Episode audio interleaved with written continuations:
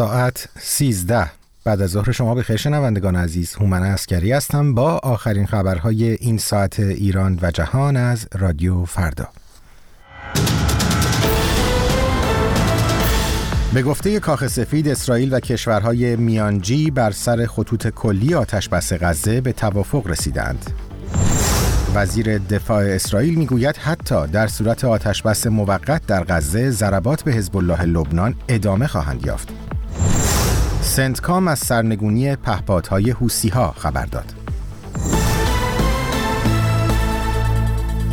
جیک سالیوان مشاور امنیت ملی کاخ سفید اعلام کرد که اسرائیل و کشورهای میانجی درباره خطوط کلی توافق برای آتش بس در غزه به اجماع رسیدند.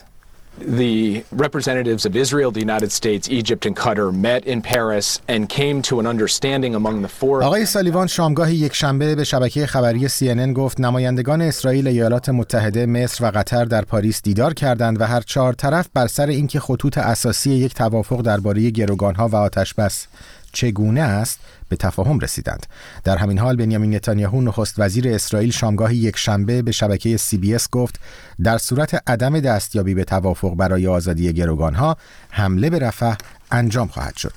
یوآف گالانت وزیر دفاع اسرائیل تاکید کرد که حتی در صورت دستیابی به توافقی درباره آتشبس موقت در غزه و آزادی گروگانها اقدامات اسرائیل علیه حزب الله لبنان ادامه خواهند یافت.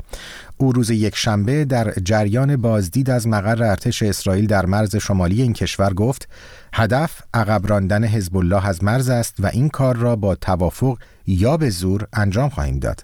از آغاز جنگ کنونی غزه تقریبا هر روز درگیری هایی بین اسرائیل و نیروهای حزب الله لبنان در مرز دو کشور روی داده است. حزب الله لبنان هم مانند گروه حماس مورد حمایت جمهوری اسلامی است و هر دو در فهرست گروه های تروریستی آمریکا قرار دارند.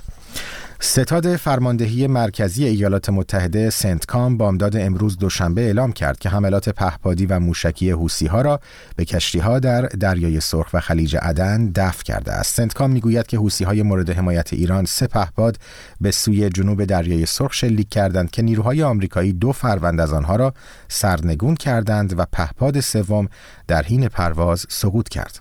همزمان خبرگزاری رویترز گزارش داده که شبه نظامیان حوسی تحت حمایت ایران شب گذشته در خلیج عدن یک موشک بالستیک ضد کشتی را به سوی یک تانکر حامل فراورده های نفتی که با پرچم آمریکا در حرکت بود شلیک کردند اما این موشک به تانکر اصابت نکرد و خسارتی به بار نیاورد. از آغاز جنگ غزه شبه نظامیان حوسی دهها حمله علیه کشتی ها در آبهای منطقه انجام دادند آمریکا و بریتانیا با پشتیبانی شمار دیگری از کشورها تا کنون چهار بار حملات مشترک هوایی علیه مواضع حوسی ها انجام دادند. حساب نرگس محمدی در اینستاگرام خبر داد که راهله راهمی یکی از زندانیان سیاسی بند زنان اوین بر اثر حمله قلبی به بیمارستان اعزام شد.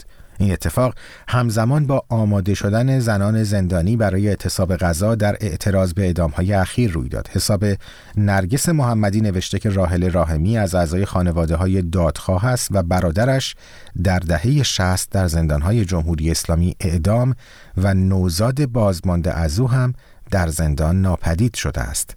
خانم راهمی یکی از چهار زندانی سیاسی بند زنان اوین است که بالای هفتاد سال سن دارند. او مبتلا به بیماری های متعدد از جمله تومور مغزی بوده و تحت درمان است اما برای تحمل حبس به زندان آورده شده است.